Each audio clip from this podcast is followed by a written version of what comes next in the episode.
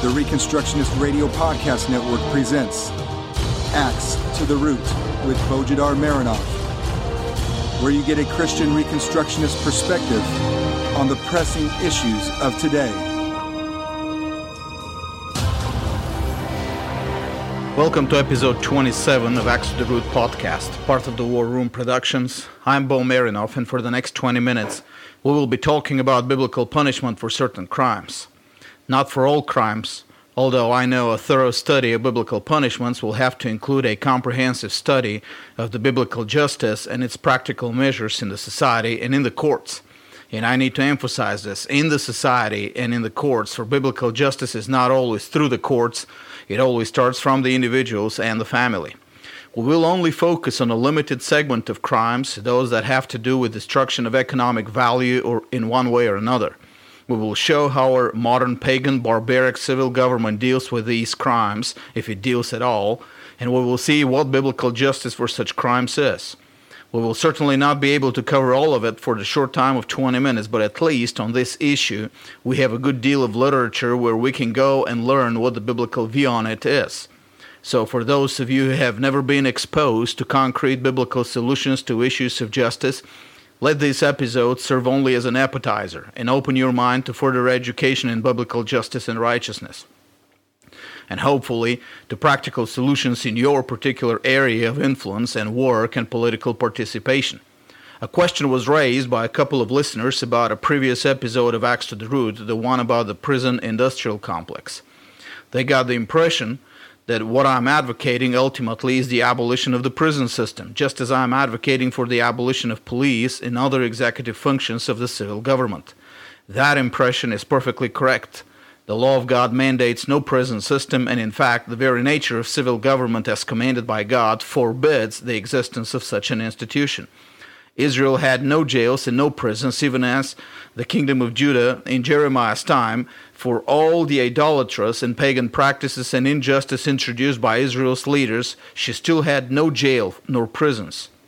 We know it because when the government needed to stop Jeremiah from preaching, they had no place to lock him up, so they had to throw him in an unused water cistern. Jeremiah 38 prisons and jails were a pagan practice, and they were completely contrary to God's system of justice and social order. As a matter of fact, originally the American colonies and the early republic had no prisons nor jails. The introduction of prisons and jails came later, as the secular humanism of the Enlightenment took over the civil government in the United States.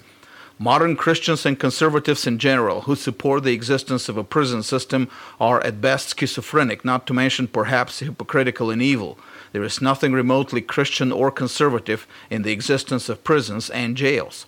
The question of a few of my listeners then was how do we deal with some crimes then? Obviously, we know that certain crimes should not be punished with prison, but they should get the death penalty murder, rape, kidnapping. But what about theft? What about injury, like getting in a brawl and knocking off someone's tooth or other permanent or temporary injuries? What about destruction of property or damages to property and body due to carelessness or criminal negligence? What about all these cases where the crime is serious but not as grave as to require the death penalty? We can't declare the same penalty death to all the crimes. That would be a violation of the biblical principle that a punishment should fit the crime. Otherwise, if every crime meets the same penalty, a simple thief would be encouraged to turn into a murderer if that helps him to not get caught. For the change from a lesser to a greater crime won't change his verdict in court. So, if there are no prisons, how do we deal with these lesser crimes? One listener even suggested that I advocate the Sharia solution to theft, cutting off the right hand of the thief. He couldn't see a third way between the injustice of prison time and the injustice of mutilation. So her conclusion was unless we want to fall into the barbarity of Islam, we should accept the supposedly civilized solution of removing the thief from the society for the purpose of correction. This is, of course, the central mantra of the modern humanistic social order in respect to prisons.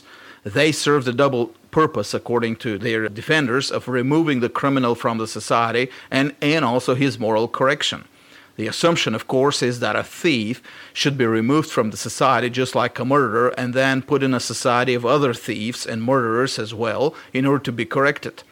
This is the self claim to divinity of the modern state. It claims it can achieve moral correction of men by controlling their environment. And then, of course, to make it even more absurd, that environment is not the environment of morally upright men engaged in productive activity, but the environment of proven criminals forced to live in an unproductive, purposeless, useless life. Surely, the state must be that powerful God walking on earth who can perform miracles with the souls of man. But then, we're not surprised that modern governments have that idea about themselves, right? After all, it's not just the prison system. Everything modern governments do is the product of the same self deification. Government schools, police, welfare, economic regulations, zoning laws, etc., they're all based on the idea that the government is a God walking on earth and therefore can do everything God in the Bible claims he does. It just modern government does it better, of course. It should be obvious, of course, that removing a thief from the productive life of the society and from the company of upright men and placing him in the company of other criminals in a state of purposelessness won't achieve anything. Only blind worshippers of the state can imagine such policy would produce moral correction of any sort whatsoever, except for making a murderer out of a thief, perhaps. It should be even more obvious, even before we know the solution to such crimes yet, that the society is left in an even worse condition when a thief is thrown in prison. Even if we imagine that there are no corporate interests in the prison system, even if we ignore the known fact that private companies profit from incarceration, even if we imagine that there is no economic benefit for anyone, and therefore there is no political pressure for higher levels of incarceration, it is still obvious that even if we take the prison system at its imaginary perfect and most idealistic state, one of the parties of the crime is always worse off, the victim of the crime. Under the mercies of the pagan justice system, the victim first suffers being robbed by the thief. Then, when the thief is sentenced to prison, the victim suffers again in being robbed by the greater thief, the government, to provide support for the prison system in which the government keeps the thief. In the end, society as a whole loses, the victim loses, the criminal is not given the chance to be restored in the society. The only class of people who gain are government bureaucrats and the private companies who get paid per inmate. There is a reason for it, of course. Under the pagan worldview and under the pagan theory of crime and justice, the real victim of crime is the state, not the private victim. Thus, the state is the one prosecuting the thief, even if the thief has committed his crime against a private victim. And it is the state that requires satisfaction to itself. The private victim be damned. Every pagan worldview is inevitably collectivist and by default denies the legal reality or even the moral existence of the individual, even if it pays lip service to it. Thus, we should not be surprised that in a pagan legal system, the individual victim eventually takes a double hit, while the individual criminal is locked up and not allowed to learn and follow more moral and productive ways. It is only the government that profits from the crime simply because it is the government that is the only acting agent in the society. The government, in other words, is God walking on earth. What is then the biblical view and therefore the biblical solution to such crimes? The first thing we need to lay down about biblical justice is that in any crime, the civil government is not a party. In fact, the law of God doesn't recognize such an entity at all. Civil government as an institution is limited to the person of the judge in the court, who is also the ruler mentioned in Romans 13. It is not acknowledged in the Bible as a collective entity which has legal or social personality or existence outside of the personality or existence of the judge.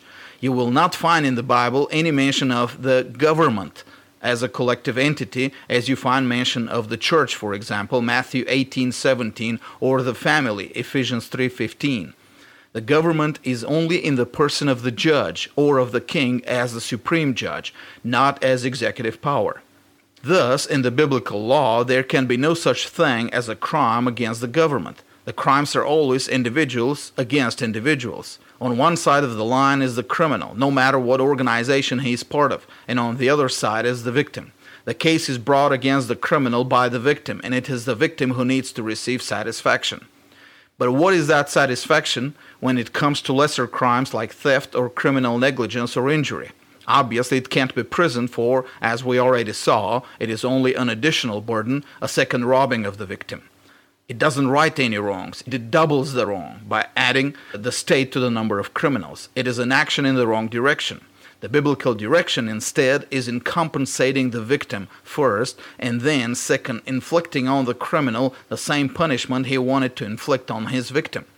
The victim thus is restored, and the criminal, by being punished, he is discouraged from future crimes. Thus, the biblical punishment for the crime of theft is double or 200% restitution. Exodus 22 7 and other verses point to it. A man, for example, steals a car and later is caught, taken to court, and convicted on the words of at least two or three witnesses. Once convicted, the punishment is not prison nor payment to the state. The punishment is payment to the victim to the value of two such cars as the stolen one. The victim is then compensated both for the lost car and for the psychological inconvenience and perhaps also the cost for investigation. The criminal is worse off than before by the same degree of loss he wanted to inflict on another person, following the biblical principle of an eye for an eye, a tooth for a tooth. But even more than just punishment or restitution, there is true restoration going on. The victim is restored to wealth and the criminal is restored to his full status in the society. Once he has paid double for his crime, he is again a free person and he can start his life over again without any previous criminal guilt. The law of God, thus, is concerned with restoration more than anything else punishment except for certain crimes which allow for no restoration, as murder or rape or kidnapping, has the secondary and final purpose to restore the criminal back to a state of integrity and freedom. Go and sin no more. The problem modern readers of the law of God would see here is this. What if the criminal has spent the stolen money and has no assets to be confiscated for restitution? The answer to this is in Exodus 22 3. If he owns nothing, he shall be sold for his theft. The law of God prohibits permanent chattel slavery. The slavery of the antiquity would have fallen under, under the prohibition of kidnapping. After all, a person can't be made a slave unless he is deprived of his liberty, which is the definition for kidnapping. But the law mandated a different kind of slavery or servitude slavery for meeting economic obligations a man could be sold in slavery for not repaying his debt. For members of Israel, such slavery was to be limited to seven years, which was an incentive for foreign slaves to become believers and be circumcised. But there was a slavery which was not limited in time, and there was the slavery for restitution, if a criminal had to repay a debt incurred on him by the court for his crimes. So if a criminal has no assets to pay double restitution, possibly because he has spent his assets or perhaps he has hidden the stolen goods, he should be offered for sale as a slave for the outstanding amount. If a business owner is willing to take him and pay for it, the proceeds must go to the victim, and the criminal himself is forced to work for his payment at a negotiated wage until he repays his new owner. Such a solution is difficult for modern readers to comprehend. After all, uh, we're done with slavery, aren't we? Slavery is a thing of the past, isn't it? How can we ever call for the restoration of slavery? We can't allow slavery to raise its ugly head again, right? Wrong. Slavery has never left our civilization. What we abolished in the past was private, economic slavery, the slavery of one individual to another for economic purposes. In most cases in history, whether chattel slavery or indentured servitude were private, as part of private economic transactions and undertakings. That slavery is gone, but only to be replaced with government slavery. That is, slavery to the civil government in many more uneconomic forms, as part not of economic activity and productivity, but as part of government executive policies. That slavery today is called prison those today who argue against the restoration of biblical slavery to make restitution to the victims are the same people who support government slavery where restitution is paid to the state and its cronies. Slavery, thus, has not departed from our civilization. It has only adopted a different form, following our modern deification of the state as the ultimate victim of all crime. Thus, the biblical solution to theft really doesn't call for a restoration of slavery. It calls for the abandonment of the statist, idolatrous slavery. Slavery is still here, it's still the same, but the law of God mandates that we change the God of our justice system. Some may claim that there is a special kind of restitution in the Bible, namely fourfold and fivefold, as in Exodus 22 1. If a man steals an ox or a sheep and slaughters it or sells it, he shall pay five oxen for the ox and four sheep for the sheep. While it may be tempting to decide that this is the general principle, it is not supported by other verses in the Bible. This verse rather establishes a special kind of protection of sheep and oxen, and such protection is more ceremonial than ethical, judicial. God threatened special sanctions for the theft of these animals because they were symbolic in the temple worship. Sheep and oxen signified certain realities. Such a law, then, would be one of the shadows of the Old Testament economy and should be taken and shouldn't be taken to be a permanent part of the law in the New Testament. Another kind of restitution, though, is more important to us the one fifth or 120% restitution. Leviticus 6 1 through 6 and Numbers 5 6 through 7 speak about it. Both passages connect the one fifth restitution to a voluntary confession of crime. In other words, if the criminal didn't wait to be caught by the investigators and drawn to court, he could lower his liability by confessing the crime and agreeing to do 120% restitution. Uh, by the way, as a side note, the requirement for two or three witnesses precluded any conviction based on self incrimination or confession. Thus, the Bible protected suspects from torture or other means of forced self incrimination. The crime was committed, so he was still liable to pay penalty, but he was rewarded with a lower penalty for taking the step of saving the society the expenses for investigation and court procedures the victim was compensated fully plus 20%, and both were restored to full status in the society. Another category of crimes that require restitution were body injury and specifically mutilation.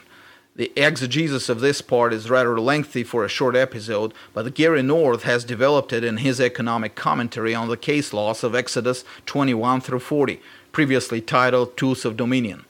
To make a concise summary of his conclusions, the law of God provided two options when a bodily injury was inflicted. One was a corresponding bodily injury on the criminal, an eye for an eye. The other was an economic payment which would satisfy both the victim for his economic loss in both medical treatment and in lost productivity. Remember, a one eyed or one armed man is less economically productive than a man whose eyes and arms are in place and uh, also that payment should have been uh, good for the criminal because it saved him from a corresponding bodily injury. Despite the prominence of the principle eye for eye in the law, we have not a simple example in the Bible of meting out the physical punishment. Apparently, in all cases, the victim preferred the economic payment.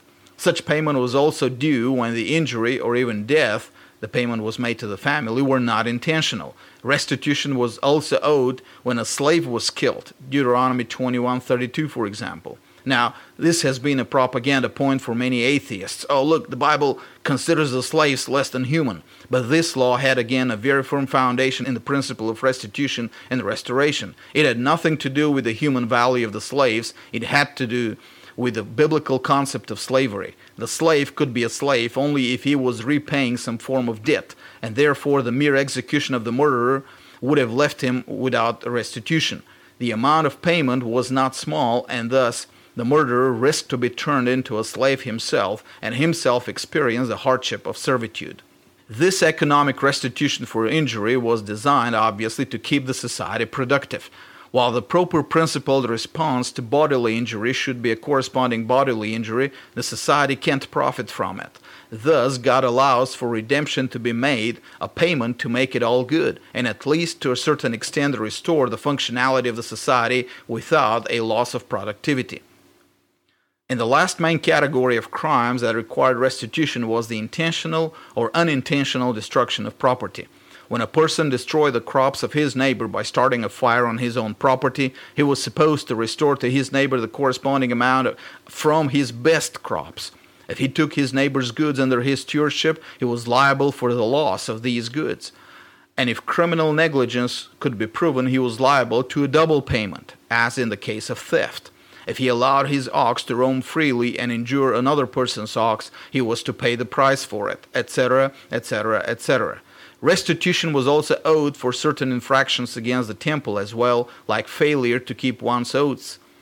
I'm not sure if that today would translate in certain restitution to the institutional church. My instinct tells me it shouldn't, for the church is not an heir of the temple but of the synagogue. But this is an issue for another topic in another episode whatsoever. These three categories of crimes and violations are a significant part of all crimes that would be committed in any society. Murder and kidnapping would be minimal in any society that follows the law of God because of the death penalty attached. While we can't expect that crime can be completely exterminated in any society before the final judgment, we can safely predict that in a righteous and just society it could be brought down to manageable levels and to the majority of crimes being lesser economic crimes. Many of these crimes, of course, would be violations that are rather unintentional still damaging to health and destructive to property perhaps, but not grave enough to warrant capital punishment. Since such crimes wouldn't have a permanently destructive uh, effect in the society, God's system of justice and His law provided for true restoration in the form of restitution to the victim, and at the same time, true restoration for the criminal, for after making his restitution, he would be a free man again, free of any guilt before the society.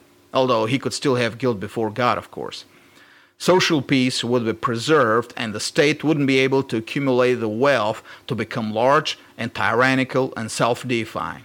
The victims, as the true covenant representatives of God in the court trials, would have been, been satisfied, and God, the ultimate victim of all crime, would have been satisfied as well. And he would pour his blessings on such a society which keeps his standards for justice. Thus, our modern system of prison punishment for theft and other lesser crimes is not only unbiblical, it is very self consciously idolatrous. Those pastors and churchgoers who support its existence, just like those who support the existence of executive government as of police, are no different than those who twist the concept of marriage to include sodomite marriage. It is all idolatry, designed to oppose the gospel and the law of God. Throughout the United States, individual judges here and there have seen the injustice in the current system and have tried a supposedly novel approach restitution. Quite a few petty criminals have also offered to make restitu- restitution instead of being sent to jail. But in most places, the justice system is in stark rebellion against the law of God. In the recent case in Louisiana, uh, for example, a homeless man entered a bank with a fake gun in his hands and demanded all the money in the cash register. There wasn't much money, and he walked out with $150. An hour later, he regretted it and returned to the bank, offering back the money. The bank manager, the true victim, took it back and refused to file a complaint. The local cops, though, took the man to court, and the judge sentenced him to 20 years in prison. The biblical penalty would be restitution of $150 plus 20%. In the final account, the bank lost, the homeless man lost, while government cronies will receive tax money by having that man in their prisons for 20 years. Justice was defeated in that case. Justice should be preached from our pulpits today, and the biblical principle of restitution and restoration should be an integral part of our preaching where the churches fail to preach that and fail to speak prophetically to the state, encouraging and leading their flocks to restore justice in the land, God will eventually intervene to restore it himself. And he is not to be mocked, and his intervention won't be polite and nice. For reading this week, I will assign Gary North's economic commentary on the case laws of Exodus 21 through 40, formerly known as Tools of Dominion. It is a rather fat book, but you can read it one bit at a time. Pay attention to the principle of restitution and to the concept of restoration in biblical law. A return to these principles will be our key to restoring justice in the land. Nothing else will suffice. And again, help me deliver the message of this justice to Eastern Europe, where such justice has been denied for much longer than in the United States. Visit BulgarianReformation.com, subscribe to our newsletters, and donate. There's a world to be conquered, and some battlefields are ripe for victory at a very low cost. Eastern Europe is one of those fields. God bless you all. This was a Reconstructionist Radio War Room production. Axe to the Root with Bojidar Marinov. please visit bojidarmarinov.com and reconstructionistradio.com forward slash axe to the root.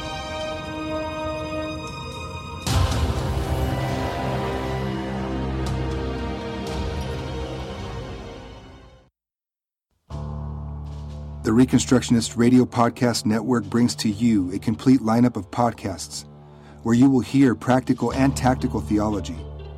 Our desire is not simply that you consume our shows, but that you also live out your faith in every area of life. We can talk all day long about these things, but if we fail to put them into practice, then we fail as ambassadors of Jesus Christ our King.